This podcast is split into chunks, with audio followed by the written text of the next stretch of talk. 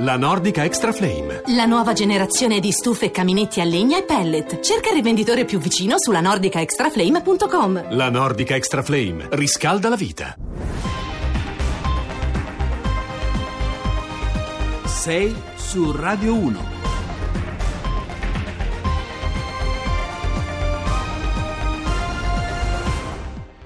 Bentrovati a 6 su Radio 1, buongiorno, giovedì 16 novembre, sono le 6 e 7 minuti al microfono con voi, come sempre Giovanni Acquarulo, cominceremo oggi dal cortile di casa del nostro calcio, dal perimetro che appare sempre più chiuso e possiamo dirlo sempre più autoreferenziale della federazione che governa il mondo del pallone in Italia, perché ieri, lo sapete, è stato esonerato il commissario della nazionale Giampiero Ventura dopo il flop mondiale che ci terrà lontano dai campionati di Mosca Mosca l'anno prossimo, mentre resiste al suo posto il presidente Tavecchio, che pure ha annunciato, o meglio evocato, nomi importanti all'orizzonte per il dopo Ventura, ammesso che basti ragionare soltanto di nomi. E poi proveremo a tessere ancora il filo che lega insieme, parlando di migranti e di Europa, la Libia, dopo il video, l'inchiesta scioccante della CNN che ha squarciato il velo sulle condizioni di detenzione nei campi libici, e Bruxelles, dove oggi si discute, ma senza grande grandi speranze e ancora una volta si discute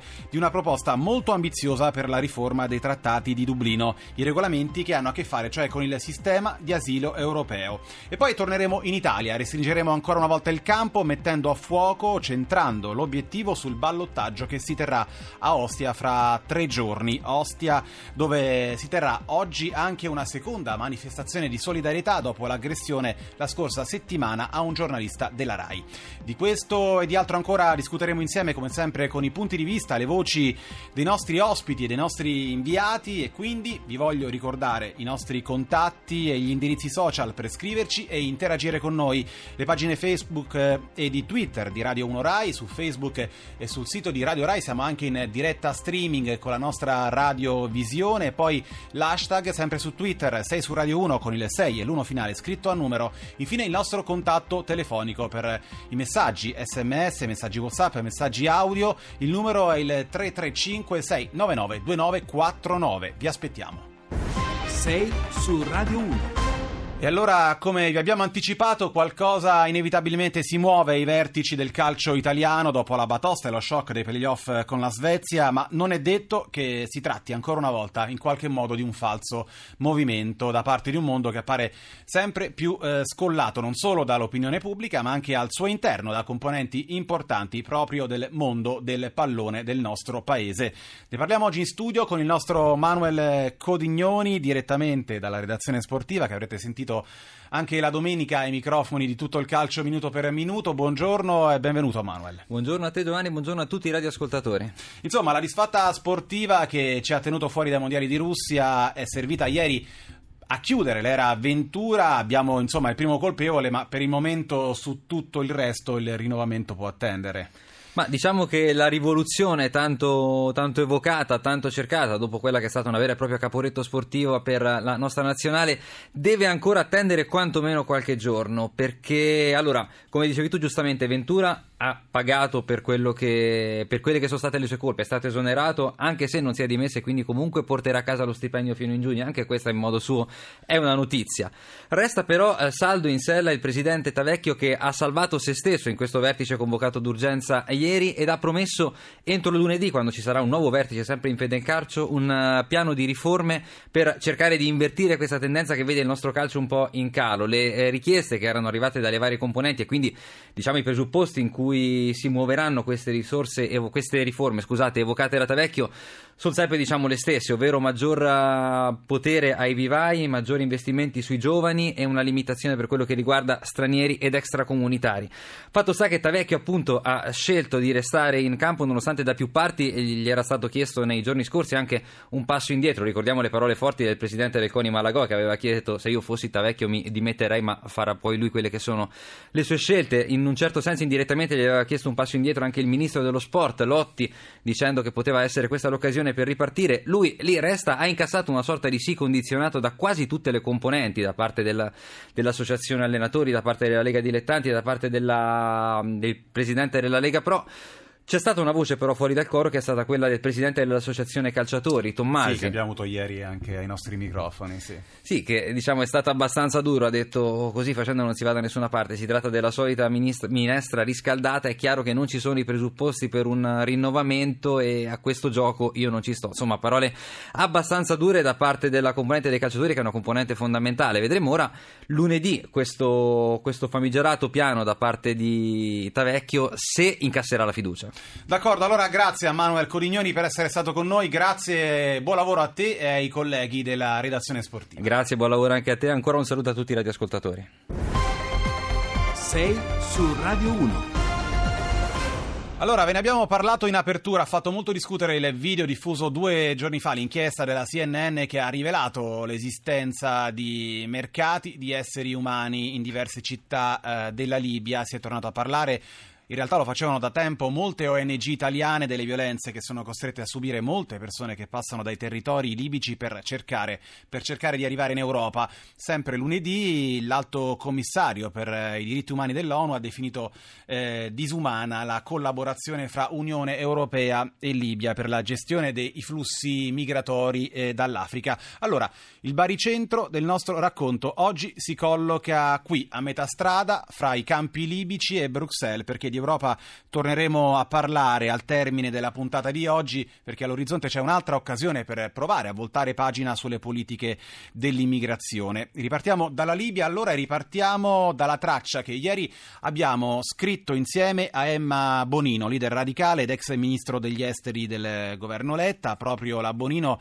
aveva detto che il video della CNN era soltanto una variante dell'orrore che va in scena ogni giorno in Libia. A lei abbiamo chiesto cosa è rimasto nei campi libici lontano dal nostro sguardo. Beh, quasi tutto, nel senso che l'accesso nei campi di detenzione libica sia per i giornalisti che per le altre organizzazioni è molto molto limitato. Però è la conferma puntuale di un ulteriore orrore il cui resto degli orrori, stupri, violenze, condizioni inumane, senza acqua, senza gabinetti, la gente che dorme tra le feci e l'urina, uno sull'altro, era già stata documentata da Médecins Sans Frontières e dal loro rapporto. Adesso quello che esce è un filmato indiscutibile della CNN e contemporaneamente esce anche il rapporto dell'Alto Commissario dei diritti umani che è altrettanto sconvolgente perché per la prima volta operatori internazionali ufficialmente hanno potuto visitare quattro centri di detenzione, visite limitate dalle milizie libiche e quello che viene fuori è che sbarcano meno, in realtà vengono respinti di più in questi campi dell'orrore. Ecco, Bonino, lo sappiamo, se l'Europa non cambia approccio, l'Italia però resterà schiacciata sul fronte dell'emergenza, ostaggio anche di un racconto dell'immigrazione fatto soltanto di paura e di diffidenza. Non è l'Europa in quanto tale, sono gli Stati membri perché nessuno ha mai voluto dare alla Commissione europea nessuna competenza al riguardo. Per cui ognuno fa per sé in politica estera. E ha ragione il Presidente Gentiloni quando dice paragonato a tutti gli altri l'Italia sta facendo quello che può, perché gli altri Stati europei sono o indifferenti con qualche pacca sulla spalla e un po' di soldi o decisamente contrari, vedi tutto il gruppo dell'Est.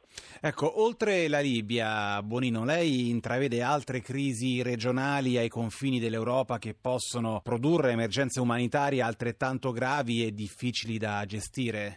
Dicono che bisogna stare molto attenti al Libano, che è in una situazione 5 milioni di abitanti, più di un milione e mezzo di rifugiati siriani, che è preso in una morsa della sempiterna guerra tra sunniti e sciiti, col primo ministro Aridi prigioniero di lusso in Arabia Saudita, che desta molta preoccupazione, anche perché tutto è stato seguito da un richiamo urgente di tutti i cittadini kuwaitini, emiratini, dell'Arabia Saudita e del Bahrain di lasciare d'urgenza il Libano. Lei teme una nuova guerra anche in quell'area? Il problema è è già un'area fragilissima. E si è stato fatto la stessa cosa per il Qatar, ma il Qatar ha risorse finanziarie per cui è riuscito a fare da cuscinetto a questo embargo. Il Libano non è nelle stesse condizioni e in più voglio ricordare che proprio in Libano noi abbiamo 1200 militari italiani che fanno un lavoro egregio e quindi comincio, tanto per non fare la Cassandra, a dire che non a caso Macron si è precipitato a Riyadh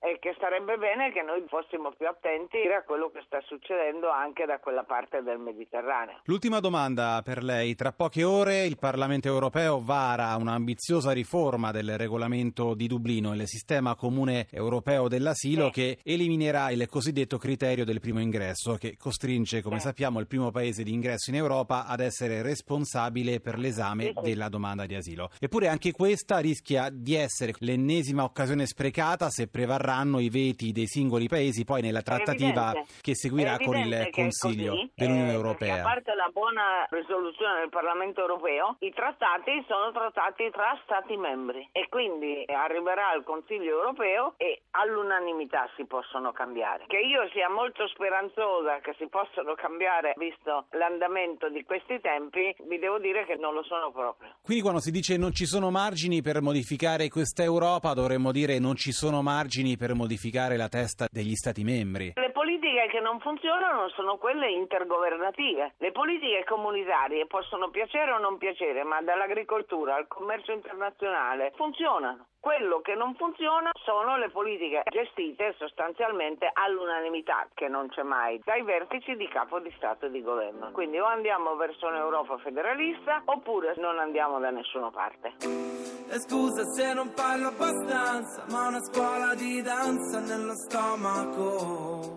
Coez, eh, la musica non c'è. Ora, in chiusura di questa seconda parte, vogliamo riavvolgere insieme a voi il filo che da giorni ci porta a parlare di Ostia, questo laboratorio politico e non solo che fra tre giorni torna al voto per decidere il presidente del consiglio municipale e lo fa in un clima fortemente condizionato da quello che è successo la settimana scorsa con l'aggressione brutale, lo ricordiamo, contro un giornalista della RAI, Daniele Piervincenzi della redazione di Nemo. Oggi a Ostia ci sarà la manifestazione di solidarietà organizzata dalla Federazione Nazionale della Stampa e da Libera di giornalismo, allora di mafie e in fondo di democrazia. Oggi ne parliamo con Giovanni Tizian, giornalista inviato dell'Espresso, anni fa minacciato dall'Andrangheta proprio per il suo lavoro. Buongiorno e benvenuto Tizian.